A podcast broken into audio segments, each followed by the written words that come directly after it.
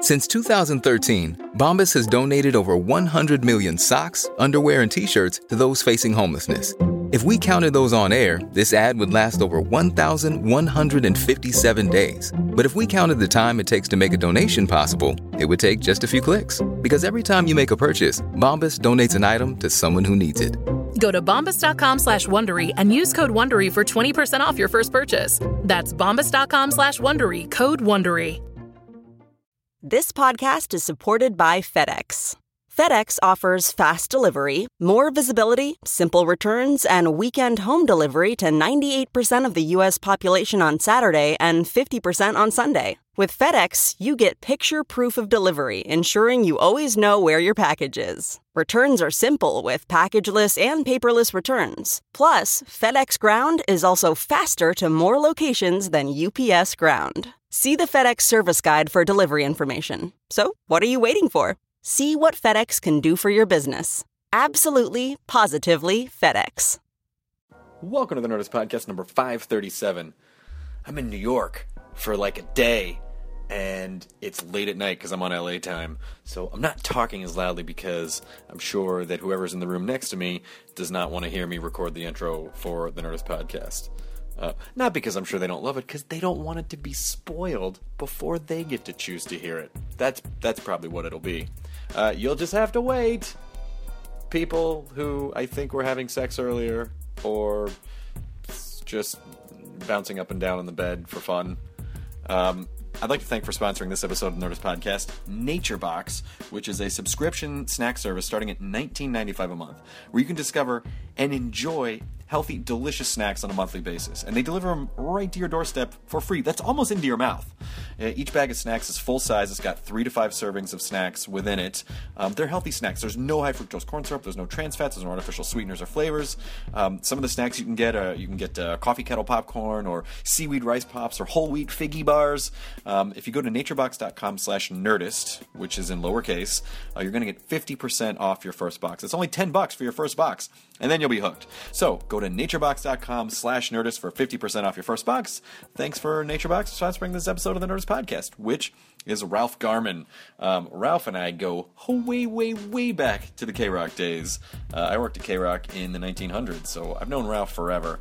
And uh, Ralph, as I'm sure you know, uh, does Hollywood Babylon with Kevin Smith. Uh, they do that live at the Hollywood Improv. If you go to improv.com, you can get dates and tickets and uh, follow Ralph Garman, R A L P H G A R M A N, uh, on the tweets. Here's Nurse Podcast number 537 with my old pal, Ralph Garman. Now entering Nerdist.com.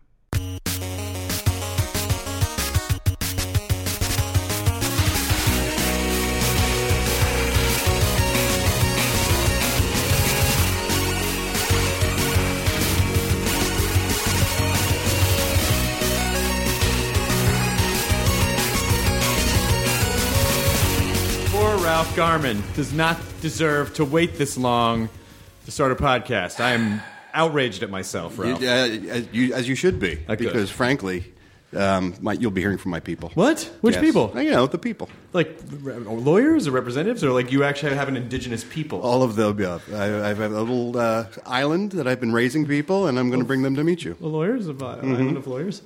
um, welcome to welcome to the podcast. This is an amazing podcast mashup. Podcast. Yes, this is this is like uh, this is like a superhero team up. One of those comic books when like, there's a crossover between. Now, would you say that this is like a DC Marvel crossover? Would you say this is like within the same, like we're within the Marvel universe, we're crossing over I think characters? it's I think it's a big one. I think it's like DC Marvel. It's like Avengers meets X Men kind or Justice League kind of thing. So They just meet. Hey guys, how's it going? Hey, how you oh, you got doing? crazy powers too? Yeah, me too. All right, sit well, down, and have coffee. anyway, I'll see you guys later. Um, Ralph, I don't know if a lot of people know that uh, Ralph and I have known each other since the, the K Rock. Well, you're still in the K Rock days. but Yes, I, never got out. You you made a break for it. You got over the wall, and uh, I am still stuck behind the iron curtain. Well, I think I was sort of uh, for me with K Rock. It was it was sort of like you can stay here, but you're going to work the overnight shift forever. And I was like, I don't think I can stay up That's all night not anymore. fun. Yeah. No, I guess we really got to know each other when you were working with Cortland when you guys had your own show. That's right. Uh, Cortland Cox, who had been a The producer, number one on- morning show. that's what we called it. yes, you did. well, initially it was the Untitled Hardwick Cox Project. That's right, For yes. like a, a almost a year, And then the jokes got unbearable. and then it, then it got unbearable. All the penis jokes just so ran their route. many of them. Uh, we had a porn star come in, and I can't remember what her name was, um, but we had her record some station IDs for us, and she could not say Hardwick Cox Project. She kept saying, "You're listening to the Untitled Hardwick Cox Project." Well, that's what she was working on at the time, so she got confused. That's her original dialect, Chris. She can't help it. but it happened like it, it happened more than once and it was i mean and we just let it go like it- finally the spy ended up me being going it's actually cox and she was like cox project um, But she's in a room with Hardwick and Cox. I know. It's the first time her name has ever been the most reasonable one in any room ever. and she was like Lana Labia or something, and she actually had a normal name. it's a very clinical porn name Yeah, I was gonna say. Well, you know, she was a smart girl. i'm felicia Fochette. Vanessa Vulva. i am G, uh, gilda g spot G, gilda spot my name is gilda spot the g's for gilda good i'm glad i worked that out uh, out loud um, but uh, then we st- then when at a certain point we started calling it the number and this was the 98 at a certain point we started calling it the number one morning show because it occurred to us that um, no one really had to fact check that That's and right. it was just a name so then we called it the number one morning show and people would call in and go congratulations man and they're like, we go oh no no no no No, no, it's just we're, the we're, name. we're way in last place not, I mean, not just like not just behind. I mean, our competition was like, you know, if there had been like a Korean bingo radio station, like we would have been in competition with that. Like Y one hundred seven. That's a specific station. Well, there was a there was a Korean station like group like up the hill from us where we recorded and I mean where we did the show in Pasadena. Oh, okay. So uh, we always assumed that they would take us over, but the Latino groups got us. That's right, as they as they do. yep. That- well, it's Los Angeles, you know. They they have a lion's share of the market. I could not help but notice your radio station is going down. I cannot help you. We, have a suitcase full of twenty dollar bills for you. we may offer you solace, my friend. do not mind the cocaine that is on them. So we uh, we uh, yeah I, I got out and then um, then they stuck around for a little bit longer and, Yeah. and that was that. But and then we buried you. K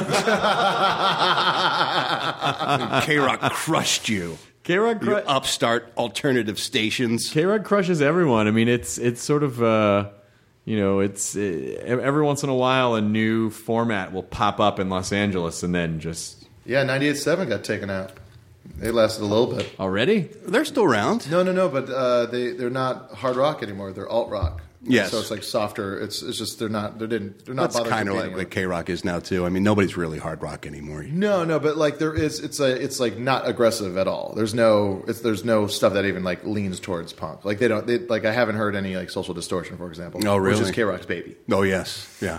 Without them and the Red Hot Chili Peppers, we'd have no music at all. you got Green Day That's true. We have Green Day. you got the Green Day and the Beastie Boys You got that, you got that drama you got rama. the drama rama Anything, anything. you can hear that every morning. Most requested song of all time. Thanks, Rodney. the other Chris Carter That's right. Yeah. How how long is Rodney's show now? Is it like uh, is it like five minutes? Uh, at, um, Rodney, Rodney Bingenheimer, the legend, the, the legendary mayor of Sunset Strip. Yeah, that they keep on kind of. It's They like, do. "Hey, They've Rodney, why whittled don't you him go down listen?" to eight minutes on Sunday night now, in between a uh, a uh, an adult circumcision commercial. And no, he is. I, How many Donna songs can he play in that specific amount of time? Oh wow, yeah. all right, the Bangles coming up next. Yeah, Susanna Hoffs. Really, right? You're going to play like a female fronted band? Oh wow, I didn't think about no, it. look at that. There's a girl in that band. What are the odds? Well, see it canters. He's a legend. He is. That shows you what the state of radio was in Los Angeles in the 70s. but he had like a, his own club. He That's was- what's crazy is that that little old man with the weird hair was like running the show. Yeah. He was, the a, guy. It was a fun. There was a fun group. I I remember when I, wa- when I was at K Rock, it was Randy, uh, Randy, uh, Rodney, and uh, Jason. Um, uh, Jason Bentley was there Yeah. doing s- more electro electronic stuff. Oh like, in wow! the- in the so he 90s. started K Rock and then Yeah. he went to KCRW. yeah, Yeah. Oh wow! and then um, uh, Native Wayne. Oh, yes, Native Way. Native Wayne Oh, I am with the Native surf Wayne. report. Native Wayne would do the reggae show, uh, Reggae Revolution, And then um, who else was there? Boogerman Jed, of was course, there. Jed Jed, the the Fish. fish. Where's Jed? Tanny now? Heidi. Jed's at uh, the new Northridge station. It's a it's a eighty KCSN. Is that it? It's a Northridge um, college station, but they're trying to take on KCRW. Oh, nice. So they have Oh. they have uh, Nick Harcourt, and they Wow. have Jed the Fish, uh, and like a couple like uh, oh, and uh, what's the guy that did um, J- uh, Steve Jones's show Shovel, Mark Shovel or something like that. He was a programmer for Indy 103. He's over there now. Oh, interesting. I would assume Jed would just show up in a uh, cryogenic chamber somewhere. They would just have put him in some sort of tube. and- just put him aside and then thaw him out once in a while and see what's going on. Um, let's see. who- Tammy Heidi was Tammy there. Heidi, who I loved, and is Cat still? Is Cat Corbett? Kat Corbett is Yeah, still she's with still- us. Yeah, she Kat's does a show great. after ours in the morning. Oh, Cat's Cat's box. great. Uh, yeah, it was a good. It was a fun time to be there, and it, it, like I feel like I really, I feel like, like two great times I think to be at K Rock would have been in the eighty, like the mid mid eighties, like when they're just breaking all sorts of cool stuff. The, the, the Dramarama era. and that's, That's right. right. And then mid '90s when they were, you know, And they invented grunge. totally. Yes. Yeah. Yeah, yeah. Yeah, so uh, it was a it was a really I really really liked working there at the time, uh, but yeah, the overnight shifts fucking killed me. I mean, it was just after a while, midnight to five. You know, the hours, you know, it's hard to complain about a gig, but um, overnights are brutal in radio. And then we were talking about, or before you got here, mornings are just, I've been tired now for almost 15 years. You just never get used to it, at least I don't. No, no, and I, what I remember from doing morning radio is that on the weekends. You're like, okay, I don't have to get up tomorrow morning. What time is it? Seven o'clock. Snore. Like you're just out at an unreasonable hour, like a ridiculous hour. You, And you fall come asleep. around Sunday night, you just start to feel like you've got your bearings back, and then it starts all over again. When I stopped working in morning radio, there was a good month to six weeks where I would wake up at like five o'clock in the morning and be like, "I'm late," you know, and then and then have to calm my heart back down because uh, you really—it's not a job you can really be late for. No, that microphone goes on whether you're there or not. And, uh, it helps if you're there to say something, because if you're not, then you're, you're screwed. But I mean, that's the nice thing about me. I've had the best of both worlds because I work with these two guys, Kevin and Bean, and that, it's really their show, and their names are on the door, and they're the guy. And I get to come in and do little funny, silly things, and people like it. And then, you know, I, I can I can reap all the benefits without bearing much of the responsibility, which is nice. Which is nice. That is nice. It, it is always fun to be the—you get to be the wacky guy that comes in. Oh, I, I do get to be something." Kramer, you know. I open the door and Jerry, and I do that, and I do some shtick, and I'm out the door again, and then they got to carry. me. Hopefully, you don't go say something horribly racist somewhere, and it's Yeah, like exactly. you know, Kramer, Kramer. I've kept the n words to the minimum on that show. Really, I, I should be. I should be applauded. I think No for the- more than five per hour. really, I keep it. I keep it way down. But then, uh, so when did you when did you start doing uh, Babylon? Well, um, Kevin Smith was always coming in as a guest on the show, promoting you know whatever he had going on, Clerks Two or this that or the other thing. And every time Kevin would come in, we would hole up in a corner and just geek out together. So we spoke the same language, and we became friends. And um, I guess after a couple years of being friends, we start saying, you know, we've never worked together. We should do something together. And I do a recurring bit on the, the morning show where I do entertainment news called the, the Showbiz Showbiz, Beat. Beat. Yes. And it's, you know, it's a, it's a skewed sort of uh, vaguely factual entertainment news report where I, I make fun of people. And whenever he came in to promote, I would always have him stick around because he would sit in and we'd riff and have a good time. And the chemistry was, was obviously there. So he had just um, he had been doing Smodcast for a while, and he had got himself a little uh, storefront theater on Santa Monica. Yeah, it was great. The The complex. Smod Castle. Yeah, Smod Castle. Smod Castle. Yeah. And it, so it was his own theater, and he said, "I want to start doing more stuff. I want to start expanding. I want to do. I'm going to do a, a, a podcast with Jason Mewes, and we're going to talk about our careers together and our friendship and stuff." And he said, "I want to add something else." He said, "Maybe we could do something." And I said, "That's a great idea." I said, "Why don't we s- at least start with?" Um, what kind of what we do when you come on, which is just riff about entertainment news and movies and television and pop culture, which is something we both sort of obsess about, and comics and you know sci-fi and, and do what we were doing in five minute chunks on the radio, but in long form. Yeah. And so that's what it was. We started doing it three years ago, I guess. We started doing it at, at Smod Castle. And it was a little 50 seater, and we would sell out every week. And it was the only podcast really that had that kind of audience, um, largely because of Kevin's fans, of course, but then also people from K Rock would want to listen to what we were talking about. So we said, let's find a new venue. And then we uh, went up to a place up at Universal Studios, and then that didn't go well. and then um, then we moved to the improv. So that's where we are now every Friday night in front of a live audience at the improv. We did the late show there. And it's just been crazy. It's uh, it's grown into something which is more than just entertainment news. We do bits now and voices and car- and, you know recurring segments, and we've got we're starting to travel with it, and we're going to the UK this summer to do some shows over there and stuff. And Oh, it's that's great. It's like this little thing we did just for us that has grown into something that actually became something. It's almost like radio is the hobby now. Yeah, exactly. I mean, I, I I spent a lot of time during the week sort of prepping and getting ready for that show on Friday night because it's in front of a live audience, and you know how different the Mm-hmm. dynamic is of Yeah. being in front of a microphone versus hearing the laughs and really having to entertain people. So the pressure is on for that, but we just have such a good time doing it. That's rad. Yeah, that, that's always the, the funnest stuff where you just you were doing it for fun. Like there was no other. It's like it's like this is gonna be a thing someday. Yeah, there was no goal, there was no end game. It was just we had never worked together, and it was just something we wanted to do for each other, just because we laugh around each other. Yeah, you know? yeah. And people got on board and started listening, so it's been a blast. And so, what's it? What are the big entertainment stories this week? Uh, well, just Bieber's the gift that keeps on giving. I mean, it just every day he's got something more insane. He's he's becoming almost a fictional character. You, you, would, you would have to put him in a Christopher Guest movie, I think, to really make it believable at this point. Because today we were doing the story about uh, how his private plane that he took to the Super Bowl. Yeah, full of weed. Hotbox. They hotbox. The pilots had to wear oxygen masks while they were flying the plane because the pot smoke was so thick. And not only were they concerned about you know flying a small jet plane while you're stoned, but they were afraid you know if you get drug tested, which they do randomly, pilots, and you come up positive, you know they pull your ticket. So they were actually had the Go gas. wait on Bieber's pilot. All right, you're free to go. Yeah, right. They had I'm the so air, sorry. they had the air ma- the ga- the uh, oxygen masks on, and the uh, stewardess was quoted as saying that she was afraid of Bieber and his dad, so she uh, she would linger by the pilots and stay out of the main compartment because she was concerned about her well being. Wait, so his dad's like hanging out for all this His stuff. dad too? is a big time enabler. Oh, shit. His dad was the one who was cordoning off the ends of the street when he was drag racing in Miami Beach. He was the one who was holding up traffic. So Yeah, his because he son- gets a, he gets a t- ton of free free teen pussy. I mean, you know, like, Yeah. he's, he's, his, Getting his son, his son cast-offs. is a cash, ca- cash cow and an ass cow. just- I- Nah, it didn't really come out right.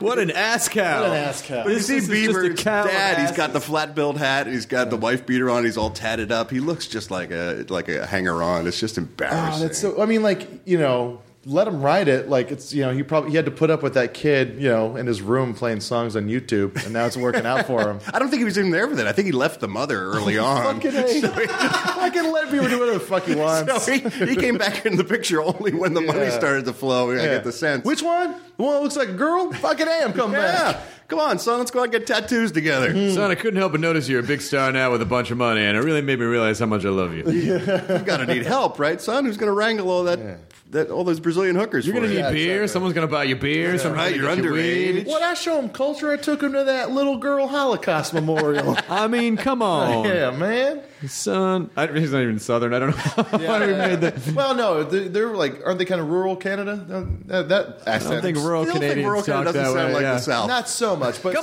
it's like- on, eh? Yeah, but that accent, like that, like that old David Poutine. Crossbit, that old David Crossbit, where it's like, it's like, "Fuck you, man! I'm from Bakersfield, California. Fuck you, I'm from Wyoming." You know, just like yeah, anywhere you go, it's just the rural accent. Kids should not have access to large sums of money. That is not a time in your life where you should have access to a like a, a king's ransom of wealth. It never works out well. No. it's hard enough to handle a lot of money if you're responsible, Right. Much less if it's if you're going through that period where you're doing a bunch of dumb shit that can only be made worse by having unlimited gold. Yes. Yeah. Uh, so it's I almost feel like it just shouldn't be legally allowed. Like you cannot have money until you're at least you know. They should put it in some sort of account or something, and then Yeah. you know, Yeah. wait until you're 25 to give you the password. We hear like the story whenever you hear like a like a well-adjusted child actor, like they'll go like, "How did you say so?" It's like, "Well, my parents like you know put all the money away, Yeah. and then I didn't get it till way later." You're like, "Oh, it's so it's really the parents." Yes. And they were normal, and they taught us like special values. Like Elijah Wood, he said like it's like his parents were always very adamant about like him having like a real normal life, and they didn't really spend a lot of the money he was making.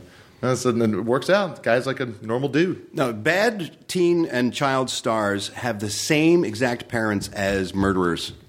if, if you look at those two life stories and you absent. follow them, yeah, if, if you follow them, there's parallel lines drawn between parents who don't really give a shit what their kids are doing, or looking for an easy score, or looking for quick cash, don't put their child's welfare in front of it, their own. I mean, Your invariably, dad there's- shouldn't be your bro. Like, No. that's Yeah, not- yeah. you shouldn't have a bro dad. Like, yeah, you same with like girls and moms. Just it's like we're like best friends. Like, hey, you shouldn't be. You should tell her how things are. if your parents aren't embarrassing you, they're not doing their job. yes, exactly. Yeah, and not not embarrassing you in the sense where they're like, "What where are we going tonight?" right. No, it's like, "How much pussy we getting tonight?" No, come on, please. it's all right. We'll tell your friends' parents. You guys can do whatever you want in here.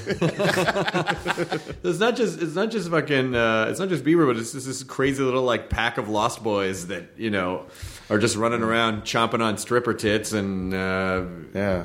ta- doing drugs and It's throwing just- eggs at people. It's fucking. You know, they s- they grew. It's like these kids literally kind of like probably grew up watching Entourage, and now they just want to. Yes. I'll tell you- Yeah, we watched it ironically because it was like we're like making fun of the people that we hate. in I'm the like city. turtle. Yeah. that's what they're, they're debating on who gets to be turtle. That's the meat turtle. no, dude, I'm turtle. that's the You're reality. I so was- Johnny Drama. No, You take that back. So why'd you guys stop being friends? Called me drama. Seems a bit dramatic. Oh, it's turtlerific. um, I almost uh, you can almost hear the boners popping in like the media for the meteoric uh, crash to Earth that's going to happen with that kid. That's definitely going to happen, Oh, yeah. It's and it's a it's a bummer. And I just I hope that it's not as bad as it could be. You know, like I hope it's just well, I lost a lot of my money, and I had to learn the value of you know friendship and life. And, you know, it's But, like, but now I'm a lessons singer about life and songwriter. yeah, exactly. You hope he ends up like Vanilla Ice, where he's rehabbing houses but making a living. Is that what you're And he's got like a cool guy. Like he's like, oh, I was a fuck up, but I was just a kid. What are you gonna do? And uh, not. I I once when I was at E I, uh, at the soup, I made a remember sketch. this. The sketch with uh, uh, Vanilla Ice, where like he wanted to change his sound again, and he wanted to do like acoustic hipstery type music. um, and then like I threw in a joke. I was like, uh, he's like, you know, once this record comes out, like I like once this record comes out on Matador, it's gonna like you know do really well, and I'm gonna come out with my own uh, um, ice trays uh, called Ice Ice Baby Makers. And then like uh, he he's like, "Hi, oh, you knew about that?" I was like, "What?" He's like, "Yeah, I put out Ice Oh, Cube trays." yeah, he did it like like like like he says like I did it like when there was nothing else going on, and I just put my name on some ice trays. And I was like, "Did they sell?" it?" He's like, "No, no, they did it." No, because everyone in the house ice makers in the refrigerators. It turns out that ice does not retain any particular shape for a long period of time. no one really uses the trays any longer. Although I do have, I do have the Han and carbonite ice trays. Of course you which do. are which are a lot of fun. Yeah, So it's uh, the oh, it's on the bottom, like the designs on the bottom. the design's on the bottom, so when you pop it out, then you got you got Han there. And Then what do you Floating put in that your in? scotch. But What do you put that in? I don't never use them. I just Say look you at them. Yeah, They're mint in box, dude. You don't take them Ah, out. when you like Ruin it. if you're if you're a nerd culture person, I find that a lot of what you own are things that you could use at some point but never do. I just it's, did a purge. It's very. Did you purge? Did you Yeah, I purge? just like got rid of a bunch of just stuff. Like I was just like, this is just stuff. I don't. so once a stay year, on- no laws, anything's okay until. Yeah, yeah, yeah, exactly. Yeah, yeah, yeah, yeah. I Lock the killed my doors. wife. I killed. I killed her. It was fine. That was during the It was purge. during the purge. Yeah. but now I got to deal with the body. Uh, no, well, as long as you dispose of before the purge is over, Oh, okay. it's totally Yeah, yeah. fine. Yeah. My wife saved my nerd life because I've got my office in the house, and that's mine. But everything else is completely off limits, so I can't put any Batman shit in the kitchen or in the living room or anything else. But I what am about classy contained. stuff? What about classy Batman stuff? No, no, there's no such thing in my wife's eyes. No. Because she, has actual class versus nerd class. And so I, she said when we got the house, she said, you, This is your room. Enjoy yourself. Do whatever you want.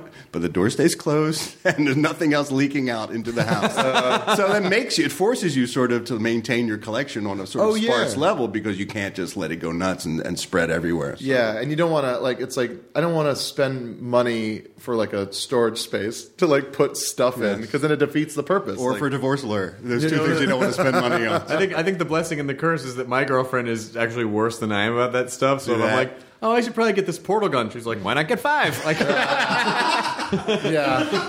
Like, yeah, we can make a mobile for the, Yeah. uh, for the dining room. exactly. when D and I first moved into each, with each other, uh, like there was a, like we both had all of the trade paperbacks for Walking Dead, and there was there was like a conversation like, well, whose do we get rid of? because we just can't have both. Oh my god! And then it was How do just you like merge the collection. yeah, it was a real weird like I was like, and then like I just realized like it does like it kept on telling myself it doesn't make a difference. It doesn't make, but like you remember, But when you know bought that's a this lie. Stuff. Yeah, yeah. and so we just held on to them. You have It's both just of them still there, now. just like a fucking one one Dual two, two, two, libraries. three, four, four, all the way down the You line. didn't mix them together, did you? They're never gonna know who's who's. who's. I know, but that's what marriage is, Chris. It's consolidating Not knowing our- where you start or Oh. end, and you're Oh, no, just miserable. No. This is such a modern phenomena, the nerd girl, by the way, that you marry. They were so few and far between when I was coming up in my nerddom. You know, I- I- I went wa- to a con and there was no women anywhere, and they s- and the ones that were there certainly weren't hot. There was no cosplay, and they didn't you, know, you didn't lust after them.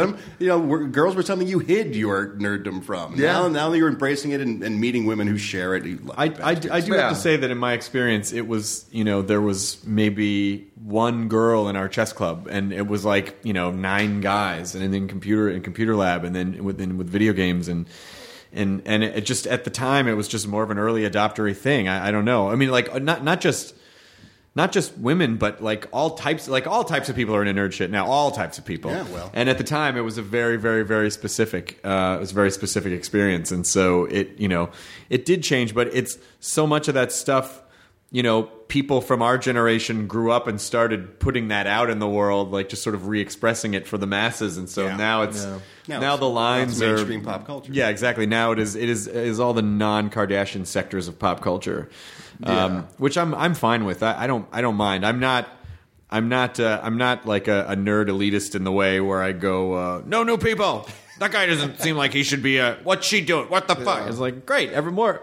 Great. There's more stuff. Yeah. There's more, Right. just more stuff we get to consume. Stuff that's better produced. and you more know? people I can talk about it. with. Yeah, yeah, exactly. Yeah, I was, I was uh, Ashamed? I was like, a guy was like, "Are you kind of bummed out?" Because I've always like, since I was a kid, a huge zombie fan, and like, he's like, "Are you kind of bummed out that it's like the big thing?" And I was like, "No, because there's a ton more for me to watch now. I don't understand why you would think I'd be bummed out about it." People hate it when the thing that is very personal to them all of a sudden becomes mainstream because they don't want to have anything in common with everyone else. But that's just like then they're not like. Do, is that the question? Or do they really enjoy it, or are they just using it as an identity? I think it's both, but it's Yeah. but largely it's you know the identity thing of like uh, you know well I don't want to have anything in common with those. Fu- eh, those I don't want to have anything in my- in common with the kids who watch American Idol. Fuck them, because that means transitively that I and I'm not going to be part of. You know, Those Yeah. were the kids that stuffed me in a in a locker when I was in high school. I think they do identify their, their their sort of solitude with whatever it is that they're into, and once Yeah. that goes away, then they feel like they're being homogenized. It's that hipster music thing, you know. They don't like the Totally, band. yeah, you- when they once get it's big. being played on radio, then it loses all. allure Yeah, for them. it is funny though because it still happens. Though. Like my neighbor uh, got this like old like Range Rover, like a, like a s- like a '60s Range Rover, and I was like, "Hey, that's that's a that's really cool, man. It's like a good zombie mobile."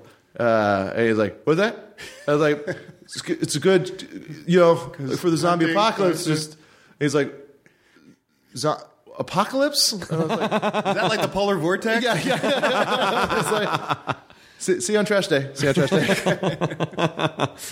it's the worst. Like it's like you know, it's in this day and age, it is rare that you have that nerd shame where you're just like you like confidently make a reference to something. someone, What's that? You're like, all right, yeah, Yeah, but com- nah, it's comics- nothing. as comics, you know, like it's not just enough growing up in the, in that way, but also having the comic gene too makes all of that way way worse when you realize that you know most people don't say ho- horrible, ridiculous things Yeah. in a Most conversation. people are socially acceptable. Yeah, exactly. so you're gonna feel like you kind of got it from both ends. Yeah. you know, you're either not gonna get the references, or you're not gonna understand why I just, you know, like why I just called like un- why I was just like, oh, those nuns are cunts, aren't they? What? I was kidding. Uh, What? They're Burn it obviously down. not. I Yeah. was just, yeah. yeah, ugh. They're cunt nuns. cunt nuns. From Nabisco. Try new chocolate cunt nuns. Well, no, cut nuns would be black and white cookies. Well, I guess they would. Yeah, I guess they would. Don't get into the habit. New fruit flavored cunt nuns. Some some good punning. good pun. Yeah, I just saw Oreos has Rice crispy treat flavored Oreos now. What? I just I just saw it on Instagram. Krispie what? treat I'm trying to wrap my Oreos. brain around that. Yeah. What? Yeah, you know, because of science, you could just make something taste like something. Right. Yeah, but I'm still trying to wrap my brain around. Is it? Are there Krispies in the Oreo It cream? just tastes like it. The cream tastes like it? Yeah. I believe the cream tastes like it. I don't know. Rice I mean, Krispies- You know what? I But don't come in here half-assed, all right? Have your facts or don't. Guys, my eyes can't taste. If they could, I could describe it for you, but I, they can't. Oh, that sounds like Well, a take your Taylor Swift glasses song. off. My eyes can't, taste. Eyes can taste what you're feeding me. Who's that? Who's that? Tastes a lot like cum. Who's that? That's Taylor Swift. Oh, yep, it's Jonathan Swift. Taylor. It's Jonathan Swift. Oh, no, who wrote perfect, yes. Gulliver's Travels?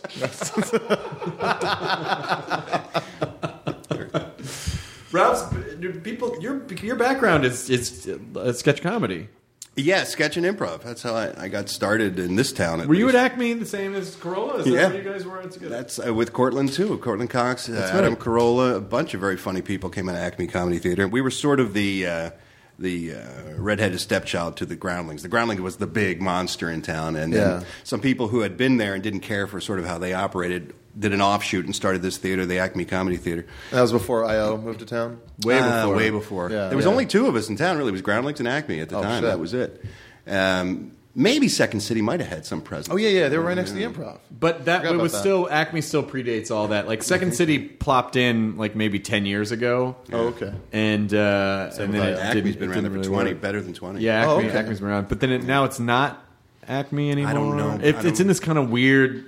It changed hands. Yeah, and I think they still have the physical space on La Brea, but I think the, the theater has moved back to North Hollywood or something. I'm not really sure of the dynamics. Hmm. Yeah, there was a lot of there were a lot of really funny like uh, Shane Nickerson was through the Acme and Will Wheaton did a bunch of stuff at the Acme and Um, Brett Barron, Dave Finkel, who I came up with at Acme, they're the uh, showrunners now on New Girl now. You know, Oh, So wow. nice. A lot of guys that I sort of came up with got either into animation or sitcom writing or something else. They're not a lot of performers, but uh, are stayed in the business one way or the other.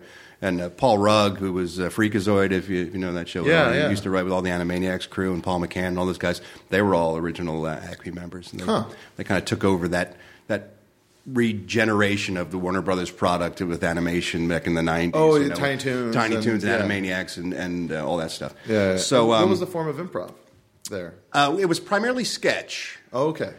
with some improv sort of sprinkled in. Okay, you know. cool. So um, so most of us were actors and writers at the time, and we were just you know just cranking stuff out and putting it up to various degrees of success. It Both was a weekly show. yeah, it was. It was it- we would uh, do it every week. Um, actually, twice Fridays and it would be a Friday and Saturday show, and then you know the show once we honed it would run for I don't know four or five months, and then we'd be workshopping new material and then put up a whole new show. So Oh, cool. We did you know four or five new shows a year, and um, it was a blast. It was still some of the best times I've ever had in my life, both creatively and sort of in fun. And that's the nice thing about being sort of rich, uh, excuse me, rich, poor and young is that oh the opposite. Yeah, the opposite of what I Make it, just say said make it, man. is that you can do that stuff and you don't mind, you know, not making a buck. And everybody was sort of struggling, and, and it was a very creative time. So yeah, that's what I that was I started with sketch and improv, and then through Acme is how I met Jimmy Kimmel, who had become friends with Adam Carolla. And uh, when they decided to go off to do the Man Show, that's when the opening on the Kevin and Bean Show sort of uh, presented. And Kevin and Bean went to Jimmy Kimmel and said, "Do you know anybody who can do voices or write comedy or you know do the kind of stuff that you do for us? And he said, yeah, uh, Ralph Garman would be good. So we met, and Kevin and Bean said, do you have any radio experience? And I said, I listened to it. uh, I said, but no, it's nothing I really ever wanted to do. And um, they said, well, we're looking for somebody who really has some radio experience because Jimmy had started in radio.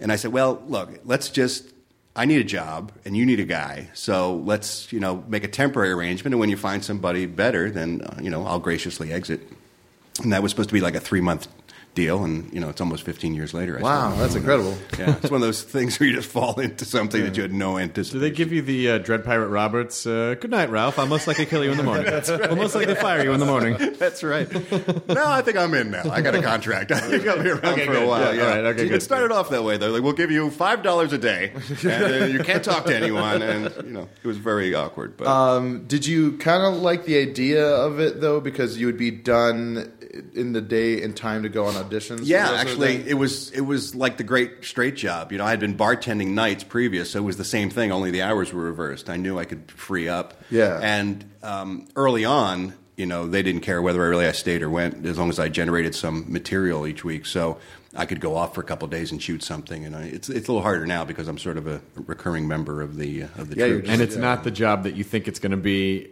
Morning radio is you, in your head. You go, uh, Well, is it like three, three, four hours a day? Is that- Yeah, knock but then, that out. Then you forget, like you have to come in and prep for the show. You have to do the actual show. You have to do like post show stuff. I mean, it really is. production stuff. You're recording things. You're cutting. It's stuff like an out. eight, nine hour day. It's just that you're done by like one. Yeah. Yeah. And so you've already worked nine hours by the time people are having lunch, and it's weird. And your friends are wondering why you're tired at three in the afternoon. It is. It's almost like it's almost like what it- what I imagine it felt like to be Rufus Sewell in Dark City, where there's just this kind of like weird vibe, this weird glaze over the world, and you can't quite put your finger on it. You're like, God, it's just I don't know. I don't. I fit in weird here. I don't Out of know. sync. Yeah, you're a little Yeah. out of sync with everybody else. It's it's really strange. It uh, it it really it I, I I I could only do it for a year, and then I just I just couldn't.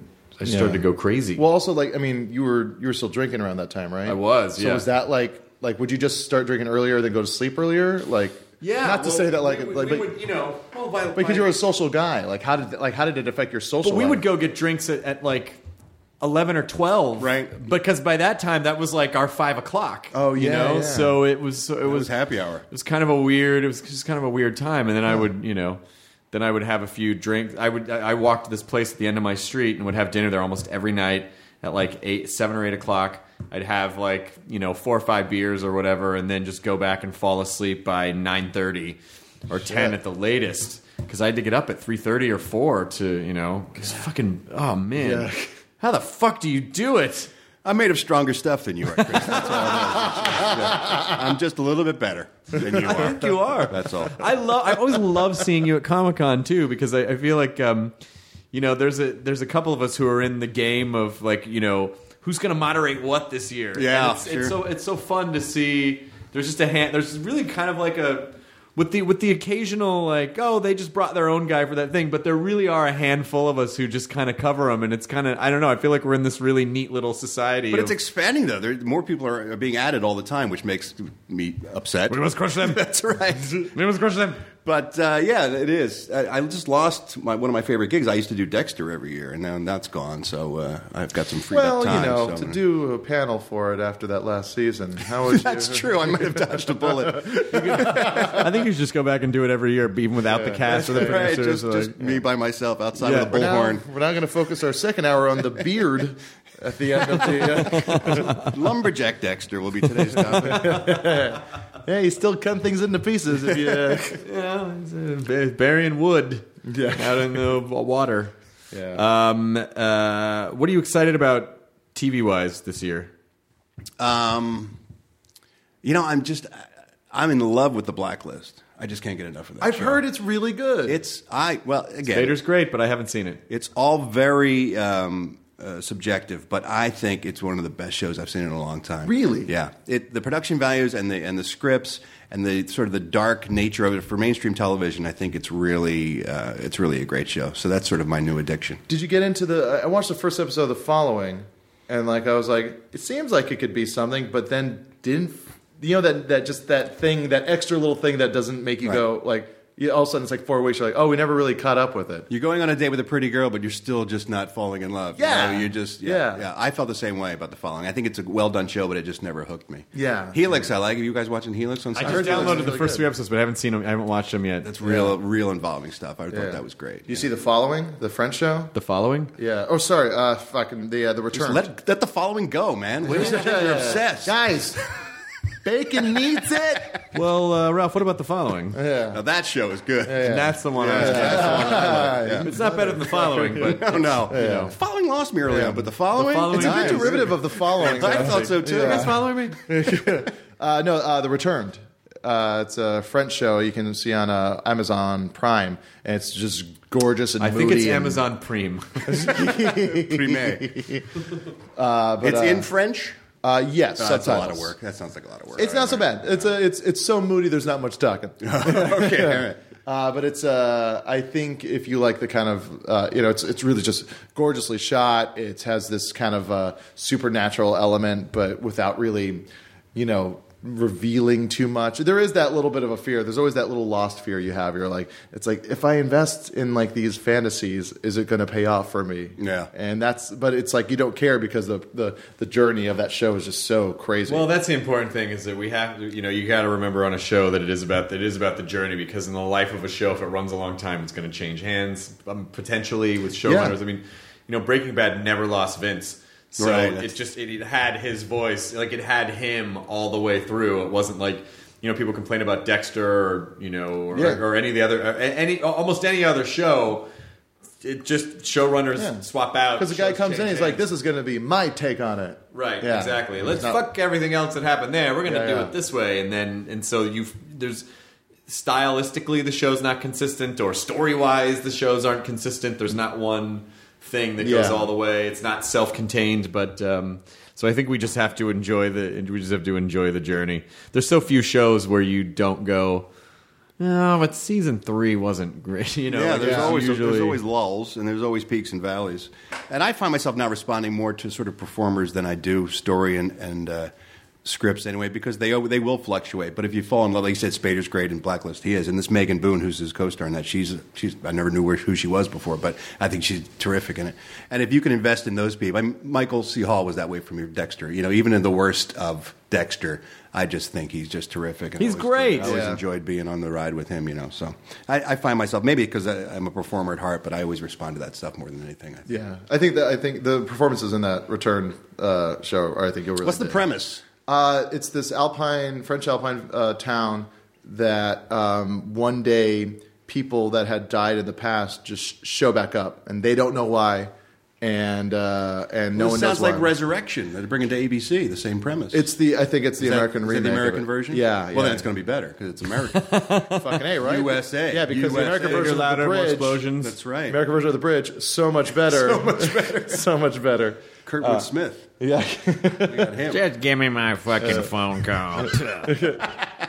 Uh, but yeah, so it's uh, they just show up and no one knows really why, and they're in the exact same age that they were when they died. So like people from a long time ago in different cases, and it's Yeah. just uh, the way it affects the entire town. how- Purgatory.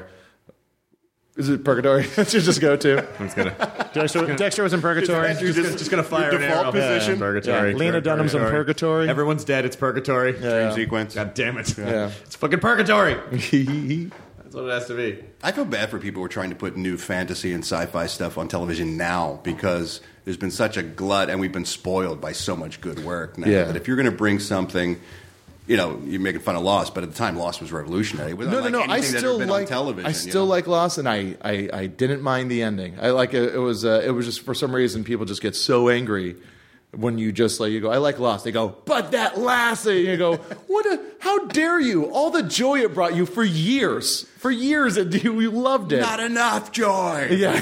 I feel they owe me. Yeah, that's why I hate like the idea of like a spoiler alert, like where people it's like, uh, "Oh, don't tell me about what happens in Breaking Bad." It's like, do you not trust? Does the show have to surprise you for it to be good to you? Well, can I say something particularly about that show? Is that one of the things about the show was the surprises, like the crazy turns in that show. So I will say that one in particular. Like there are some shows to like me, it was the writing and the performing, but sure, yeah, if it's the That- crazy but twists that, and but, turns. but that that was part of it though. That was Yeah. really part of it though. Is not is not is is just you know it's the last five seconds of the episode, and then all of a sudden like Oh, the thing. the flowers or whatever.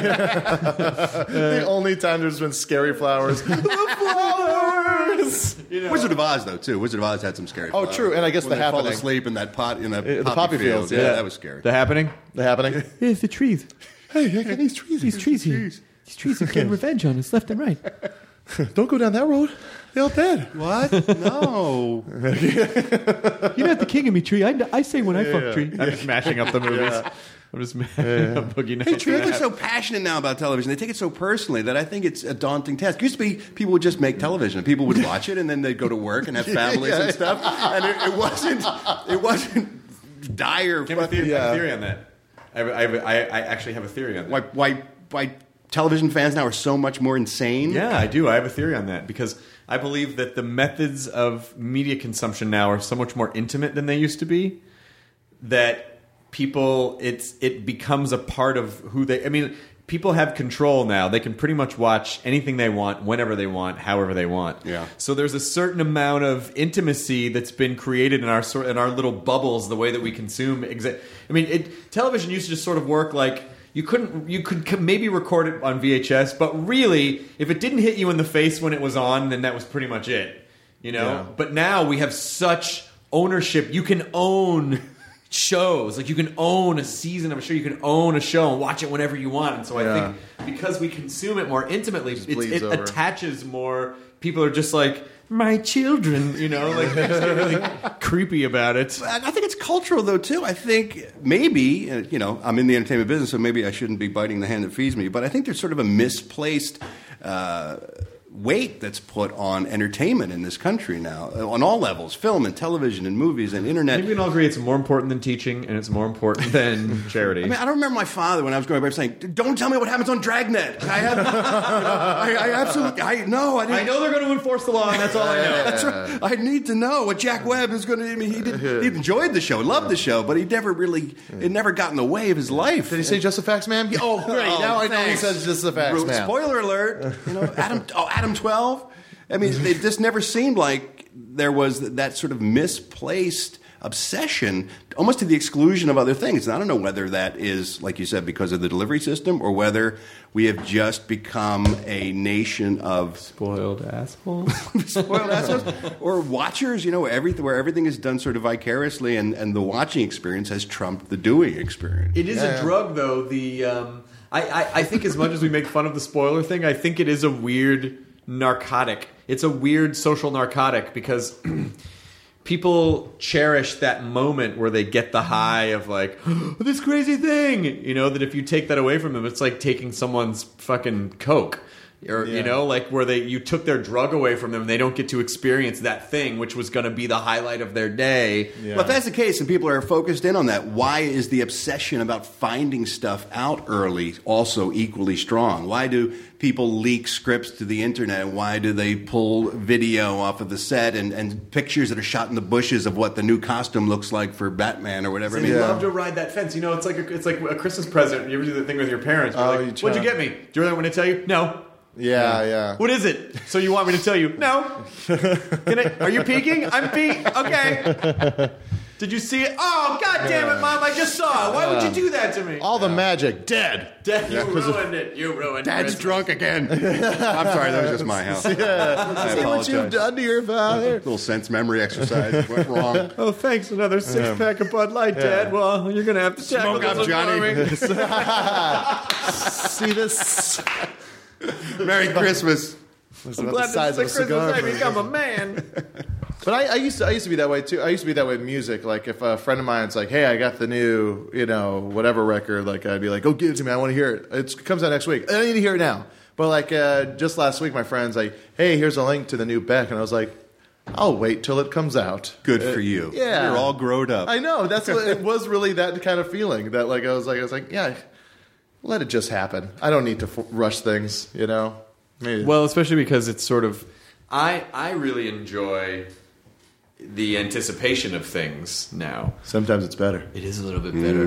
Which is one of the reasons why I kind of like watching Walking Dead week to week as opposed to Getting all the episodes. Mm. and- it's it's a daunting task. You know, there there are some shows like where I feel like I've just been swept over eh, by the wave of like like Homeland I haven't watched yet. But I feel like now that we're a few seasons in, now it's a pro now it's a fucking chore of like I gotta buckle down and watch these three daunting, seasons, yeah. you know, of like when am I gonna and I think of it as this thing that I'm gonna have to set aside, you know, like thirty hours for. You know, Chris, if you never see Homeland, it's okay. What? brother. It's not okay. no, it's okay. It's, all right. No, but you know- it's just television. I know it is, but you know, you know, with what you and I do, if you haven't seen everything, people are like, "What do you mean you haven't seen it? How the fuck are Do you what I do. crazy?" Just bullshit. Just lie. Just find out a few key facts about everything and extrapolate that out and just lie to people. just a reference point. at That's that right. point. Just be able to throw some Yeah. buzzwords around and Yeah. pretend, man. Oh, she cries all the time. Ah, yeah, you know exactly what. I've never seen an episode of the show. I just know that's what people say. Oh, or you could do- girl you with sort her of- crying jacks. You can just sort of keep the conversation in the air by just saying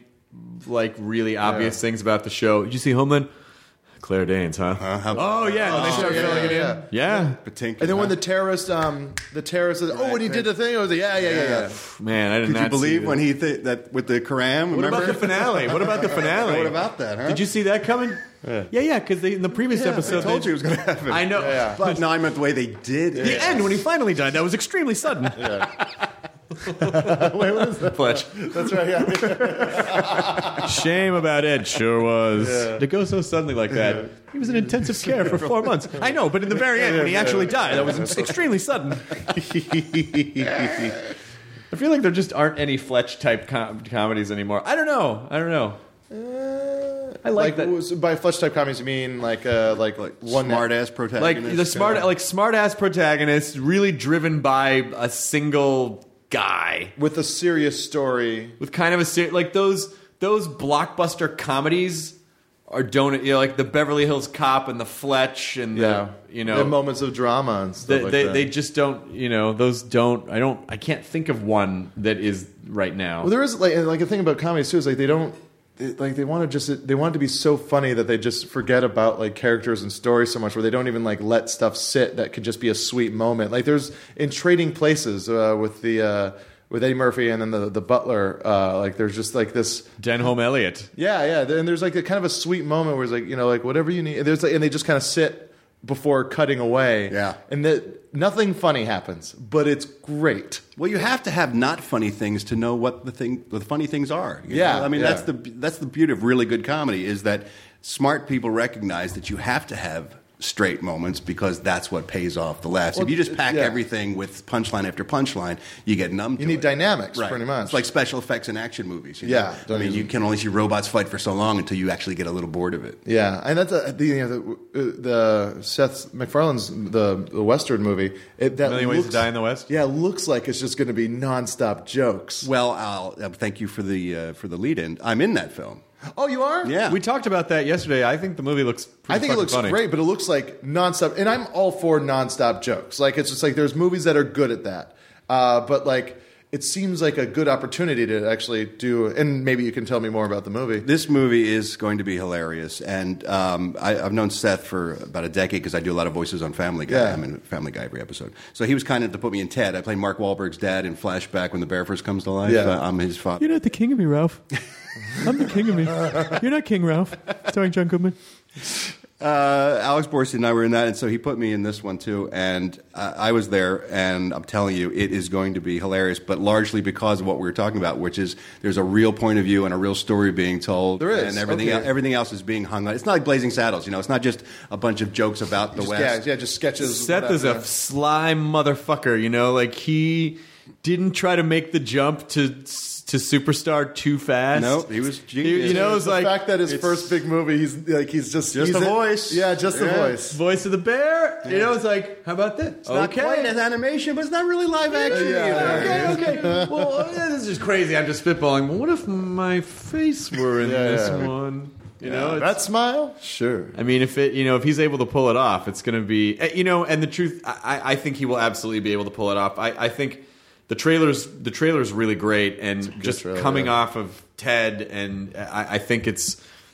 I, I think it's it's gonna do good. I think it's gonna do even like Seth MacFarlane needs more money and jobs. Yeah. But, I hope the guy think catches it's- a break. I think it's. Yeah. I know seriously. God, But poor I, guy. what I like about him though is that like he, it's clear that he like he loves comedy and he loves jokes and he loves sketches and he and like it's like you know like with the type of people he hires like they're all like so funny and they're- it's like the fact that he wants to keep on using the fact that you're in you know Family Guy and then he puts you in the movies He's too. very loyal to the people that he works with. But you that's know. like that's like the fun of watching, you know, Christopher Guest movies because you know it's like he's going to be working with people he likes. Well, my you know. friend, um, uh, there's a couple guys who write on Family. Who, well, actually, one of them's now one of the EPs, um, but he's been there since the beginning.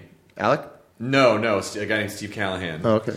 another Acme grad. Yeah, that's right. Steve, Yeah, came- Steve, Steve Callahan was my orientation counselor at U- UCLA. Oh, wow. And so we were in a stand-up comedy club together. Steve and this other guy named Pat Megan, who also writes on Yeah, Family yeah, Guy. sure, I know Pat. And they've been there like forever. And so it, I think it does say it, it does say something about a show like when your writers stick around Oh, it's a for, very- it's for a a, great long point. time because it's you know.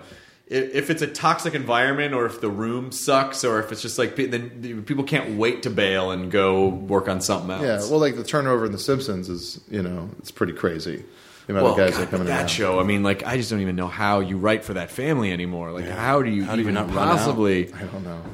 Right. I mean, it's I don't envy that task of that many episodes. Yeah.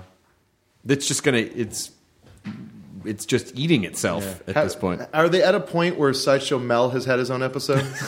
oh, I'm sure.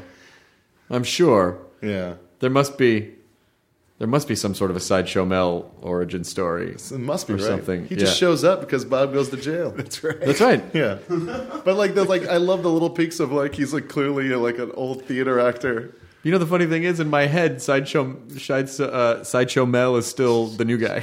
Yeah, like that Far Side comic. Yeah. where it's like the guy's like like a thousand like s- notches on the wall, the other guy just has a little bit less. He's like, stop calling me new guy. Huge beards. oh, the fucking Far Side. Yeah, I don't get it. I don't get it. I don't get it. I don't get it. I don't get it. Um, so, are you pitching any shows or what? what Mm-hmm. Uh, always, to, to, with no success. Um, television's tough. It is. It's frustrating, but that's the nice thing about having a steady gig is that you don't ever get panicked or desperate. You know, so you do it, and if it you have a few good steady if gigs. something if something comes up, then great, and if it doesn't, then well, that's fine. You know, your kids will eat, so it all works out. But um, Kevin Smith and I were trying to maybe take Hollywood Babylon to television, maybe do a TV version of that. Oh, Which cool. would, which oh, would so it'd be fun like to just do. like an entertainment news show, but actually watchable and funny. yeah, exactly, Yeah. which are none of on television. so it would work out that way. Um, fap and information. Right. I mean, we, we, would, we talked about doing an entertainment news show that does not jerk off celebrities, you know, which Yeah. again doesn't exist. But Yeah. so, and it, you know, who knows if that's going to happen or not? But we got a couple irons in the fire. Do you worry, you know, about the the jokes you make, like the whole like thing that happened with David Spade and the Hollywood Minute, where it's uh, you know, All of a sudden, he, was rubbing elbows with those people, and he was like, "Has their jokes?" yeah, like he would be horrible to him, uh, like in jokes because they're just jokes, Right. Uh, But then he has to like interact with these people, or you know, do you ever find like you you- are you worried that in the in the showbiz beat you're going to make fun of like a show, and then like it, like you you see a oh shit, there's a I got an audition with them tomorrow. Well, you know, the nice thing is that I only make fun of people if I'm really if I hit them hard. It's people I genuinely don't like and don't condone their behavior or Yeah. their product or whatever. So if I were to run up against them and they had a problem with that, I'd be fine with that because I can understand if someone takes a shot at you, you don't like them. But I, if I don't like them, that I wouldn't want to be friends with them or work with them anyway. You know Yeah, what I mean? yeah, that's a good point. yeah, I never want to be friends with the Kardashians, so that's not going Yeah. to be that's not going to be a danger. I always felt worse for Kevin because he's a guy who's a director and still will direct. And I said maybe someday you're going to have someone walk into a room or something that we talk about that's going to cheese you off. But he's always the cuddly one. I'm always the abrasive one anyway. So he, he's very smart about how he plays that. He's a stoner and I'm a drinker, so that's the dynamic of the show. You know, I'm like, "Rah, rah, rah," I go out there and chew people a new asshole. And he's like, "Oh, Ralph, come on, cut him a break." I gotta pick up this. There's asshole all over the ground. That's right. Someone's gotta clean this up, but I'm too high to do it. You know, it's weird because Seth, who um, you know, I'm very close with, and Kevin, who I'm very close with, they have sort of a contentious, uh, contempt, contemptuous relationship, and um, because they, Smith took some. Uh, uh, I think on Clerks, the animated series, they took a shot at Family Guy or something, and so uh, Seth took some shots at Kevin Smith on a couple episodes back and everything. so shit. that's uh, there's a little tension there. So I, I guess you do run into that once in a while when you're when you're making fun of people, but I, I think it was uh, Dennis Miller said when he was doing SNL and he would make fun of people and he would run into people occasionally. He'd say, if they're upset with me, he said, I get it. Nobody likes to be made fun of, but that's also my job, so I can't not do it. yeah, Dennis yeah. Miller said, "If I run into someone that I made fun of, I just remind them that I'm an asshole." That's right, cha-cha. Yeah, Chan, it's like chan, it's like chan, King Tutankhamun coming at you from the fucking backside. Th- Even that was too, uh, common of a reference. I need another. Uh, can we get another king from? Uh, What am I, Ramses that's over still- here? What am yeah. I, a Ptolemaic uh, urn? Um, you guys, uh, I, I'm excited that you that you were doing like a Smodcast uh, version of At Midnight. Yeah, we're very excited about it, too. I was We're all so talking about excited it. to, that it, it was. Uh, I'm happy to claim credit for that idea. It's pretty smart. Well, I, I, it's not even. I, it wasn't. There wasn't anything strategic about the decision. It was just like I really like those guys, and I think. I also think that Our show it works especially well when everyone on the panel are buddies. Yeah. And so when you guys all know each other, that's like the engine of the show, the game show part of the show is just to get you guys in the same place and interacting and then Yeah. all the interaction stuff is really where the show is. That's what we're looking forward to is the three of us being on stage and be able just to cut up and have a good time and make fun, you know, of each other as well as you. It'll be f- uh, wait, wait, what? What's that? That's my favorite part. Was a hat. Well, you know what's so funny is how people try to start. You know, and, and I, I like fa- like uh, people out in the in the Twitterverse, people in the audience will try to start shit, and I think they do it because they think they're trying to help and be your buddy. But you know, someone said, um, "Whoa, Ke- uh, Kevin Smith took a shot on uh, Comic Book Man in Hardwick," and I was like, "I'm sure he didn't." I mean, like I'm, I know enough to know, like Right, you know he loves you. It wasn't, it- you know. And so when I found out what it was, is that he basically came and said, "Welcome to the only show on AMC not hosted by Chris Hardwick" or something like that. Right. Which I was, I, I- by the way, a respectful. Like it was a really fun. saying I thought you it work was a really lot, funny, which is good. It was really funny, but there were a handful of people that were determined to like make it a thing. Did you see what he said about you? I yes. also, it was he's fun. right. There's two hosted shows on the network. That's right. His is the other one. Yeah. So it's you know it. it I feel like some of that is a little bit of other people just kind of poking and going, "Did you fucking hear? Did you fucking hear anything?" They love it. I mean, especially on Twitter, they love the. It's beefs, empowering. you know? It's empowering for a person to because then you have that other guy's attention. What did that guy say? Kevin and I left uh, the John Lovitz Comedy Club on bad terms when we left uh, that place up at Universal before we moved to the Improv to do our Hollywood Babylon show. And when you went to do the podcast with Lovitz, Oh, I saw those. everybody tweets, was like, how dumping us dare saying, Grant- yeah. "What's Hardwick doing? I thought he was your buddy, but he's going to he's going to spend no time with idea. Lovitz." And you had no idea. I didn't about have any of idea. that. I was totally not And up we to speed didn't on it. think for a minute that there was any sort of. So you I, know, you know, I DM'd Kevin. And I- I traitors. sent I sent Kevin a direct message. and I was like, "Oh my god, I didn't know anything happened, and I'm I, I just didn't know, you know." But but yeah, there were a handful of people that tried to make it. How could you do that to your friends? Don't I'm like, you know what I they wasn't. did?" I wasn't. You know, so I feel like so much of what we do is is you know trying to be supportive and and friendly and cool. And, you know, Yeah. make people happy, and then when still people are like, "How dare you?" Like I didn't. There are actual evil people Yeah. in the world. I'm just dumb, so I didn't know. one time one time like uh, on my other podcast you know uh, like i, I made fun of like uh, i was making fun of, i love this this dumb bit that corolla does where he's just talking about ketchup packets and i was like making fun of like all the other small things like you know chopsticks not being able to be pulled apart like you know like all the things he would keep on and i was doing like a, like just like a silly impression and went down a rabbit hole of it and it's not like it wasn't making fun of him it was just making fun of like like how much smaller could you get of like stuff you're getting angry at Right. which is like his that's, That's his, his shtick, shtick. yeah. yeah and I loved it. And I was just goofing off, and then there was like these people going, like tweeting at Chris, going, "You better get your boy in check because he's like he's taking that. How dare you let that happen? You- Corolla like fucking let you. He got you started." And I was like, I was like, I don't understand. I was just just making jokes. yeah, yeah. He is just He makes ignore jokes, yeah. everyone. He Ignore makes jokes. everyone all the time. Yeah. Yeah. That's the only answer. The good, the bad, the indifferent. You just can't listen to any of it because it'll make you insane. I feel like sometimes I feel like sometime uh, I think we might be at about an hour now. oh my goodness. I got the sense. Mm. I've got podcasts. It's funny that you would go on my other podcast, and that's a thing that people say now. I know. Yeah, It did- really. don't worry, it felt weird. when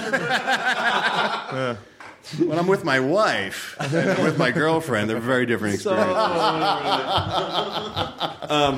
but uh, uh, I, I, I feel like we need to have you back on. I want to hear stories of you and Cordy and those guys all living together because I've there was there was some sort of like you know e- either someone shat in a pool table or dropped a condom in a pool table. there was a condom in the corner pocket of our pool table at the house. Yeah, after one particularly good party. Yeah, Uh, not a new condom. we were cleaning up the Yes. next day, and a used condom was in the corner pocket Oh, of the, of the pool table. corner pockets. See, that doesn't bother me. People get that reaction. It doesn't bother me at all. I'm, I'm glad they were safe. Whatever happened on that table, it happened safely. I think that's a good It's idea. very considerate of you. Did you have to clean that up? yes, I did. Was it you? that did- You picked it up.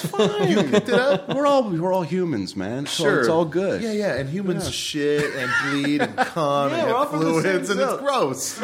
The severed head that bugged me. with a, with a used condom in it. That was, the worst. I just shoved it in the nose. It was weird. There was one in the neck hole. I don't know what happened. It was a crazy party. It was a totally Yeah. crazy party. Yeah, the three of us shared that house, and Corolla was not the par- heavy party guy. Cordy and I were more the guys who liked to party. So Adam was always had this sort of bemused, separate distance, and he was he would just comment on stuff constantly. You know, Oh yeah, Cordy was Uh, by the time Cordy and I were working together, he was a refined Guinness drinker. Yes. It was very much, oh, yeah, I get it. Cordy's now working over at um, 51 Minds, which is Mark Cronin's company that is actually producing my girlfriend's show for sci fi. See it all. It all comes around. It all comes back around. Why are you staring at me when you say that? It all comes back around. John. it all comes back around. oh my God! All these dead people just came back, and they're the same age they were when they died. There must be an explanation for this other than purgatory. That sounds like the No, it's following. purgatory, That it's sounds like the following. It's not the following. Does Maybe it's the end times. that, that bring up the following? That- Enjoy your following. that- the following. Um, well, it's good to see you, man. And Thanks for I, having me I'm, on, I'm man. super It's a excited to pleasure. have you uh, on the show, and then and I always really enjoy coming back on the the Kevin and Bean show. It's, we love having you. I thought for the longest time that Kevin and Bean didn't want me on. Why would you think that? I don't know. It was just there was a period of like ten years where I didn't do the show, so I just maybe that's why you thought that. you know what? Now that I think of it, maybe you thought that because they didn't want you on the show for 10 years. and then and then I don't know. And then I guess it was all fine and something. And then we're really cool. And you know now I've you know we have become pals I, again. I wasn't aware of that drought, but Oh, no. The- and and the- it shan't happen again. Not on my watch. No, sir. and they've been great. And Bean, you know, every once in a while, I'll, I'll, I'll I've had lunch with uh, Bean a couple times, and you know, it's it's always nice to come in and, and see the guys. It really does feel like I don't know. It feels very comfortable for me there. Like even though we were in the Burbank building, and Yeah, you guys are in the Venice building. It, it's still uh, well, that's not really Venice. I don't know what section of the Culver City ish. Culver, I guess. Venice. It's Culver adjacent. Turbo. It's Turbo Venice. it's just like the edge of Venice. but uh, but I always like I, I don't know I kind of like going there. It's just like I get very comfortable when I'm in a radio station environment where it's like I can hear the station being broadcast through shitty speakers somewhere. Yeah. And there's just posters on the walls that are just like these fucking time capsules of oh yeah the fucking um, uh, the, the, that band that I haven't seen for a while. Good reference. the following. Just say the following. the band that I was uh, going the, the, for. the old, the old rock and rollers. Hey, look at Never mind. those musicians. Uh, Look at those guys. their guitars and their drums. The- the- oh fuck! The band that I was trying to think of was I can't. I fucking it totally just escaped. Seven Mary Three. All right, no, I no, Archers but of that- Loaf. just as good. Just as Marcy good. Playground. I remembered what it was. I was singing "Sex and Candy" earlier. As a matter of fact, I remember the band, so I'm going to redo the bit. Okay. I look at the poster and go, "Oh yeah, Dishwalla." I remember that. Hey, Cat and Blue Cars. Kind of blue cars. was that another one of those songs that referenced God as a woman? There was a real like crazy run of that in the '90s. That's right. Yeah. Yeah, it was that one. It was that XTC song. It was the Joan Osborne song. Well, what if God was one of them? But Yeah. that wasn't a. Yeah, that was- I don't know if that was a Lady God song. That was just what if All God was inclusive a. sort of. What if God was just yeah, a but it was- slob? It was still mentioned. I'm still talking just about mentions. and Like- then also in the movie Empire Records, there's like a line of that the girl goes, I, I talk to God, she says what up. I remember that always I was like, Whoa, how progressive. Yeah, and then Dogma, Kevin Smith, who Dogma. that- Oh, yeah, exactly. Yeah. that was in that one. Alanis too. Morissette comes Yeah. out. Spoiler alert! Oh, Jesus fuck. Christ, man! Oh, sorry. Ah. Cunt nuns. But isn't it ironic that I brought it back to? Ouch. Come on, what? Ouch. What? That was a good bow on the end of the episode. That was a good. Are you okay? Oh. I'm all right. I don't think Ralph's I'm a okay. little That joke- winded. That little joke was like winded. a jagged little pill. Eh, Hey, Yeah. you ought to know better. No, it was, you got it right. Yeah, no. Uh, I don't know. Fucking fuck. Uh, we'll call Kevin and Bean. Let them know you can't come into work tomorrow because uh, there was a there was a, you, his- Ralph was horribly injured in a bad pun. Um, I was, He's he's gonna take. a I've couple lost a days. limb. Yeah, he's gonna he's gonna be all right. Um, but uh, yeah, I'll see you soon. And I think you guys are on in March. Does that sound right? Yeah. yeah. Uh, we were just talking about that earlier. I think it's March 10th or something. March We're gonna- 10th. Yeah, cool. We'll see you then. We'll have a good time. Thank you, Ralph Garman. I apologize for my uh, tardiness today. Thanks for having me. It's been a long time coming. We have a, we share a lot of listeners, uh, We do podcast share a lot of listeners, and for invariably they say, "When are you going to do Nerdist? You, you know, Chris, you should do that." So it's uh, it's uh, it's dream and wish fulfillment. You should come for a back lot on of regular. us. Just come back on regularly and talk about whatever. It doesn't matter. If, if you don't, if you're sick of talking about entertainment stuff, we can talk about uh, video games. No, it's a pleasure. I'd be happy to come back. Okay. Good. Good. Good. Ralph Garman, a pleasure. Jonah Ray, a pleasure. Kyle. Good night. Enjoy your burrito. See. Thanks, kids. Thanks, Mr. Ralph Garman. Now leaving Nerdist.com. Enjoy your burrito. This episode is brought to you by the effortlessly scrumptious bite of Skinny Pop Popcorn. Imagine this perfectly popped, endlessly delicious kernels, a symphony of just three simple ingredients popcorn, sunflower oil, and a sprinkle of salt. No compromise, just pure snacking freedom. And hey, if you're up for a twist, dive into flavors like zesty white cheddar to sweet and salty kettle. Every bite's a delight, light and oh so tasty. Shop Skinny Pop now.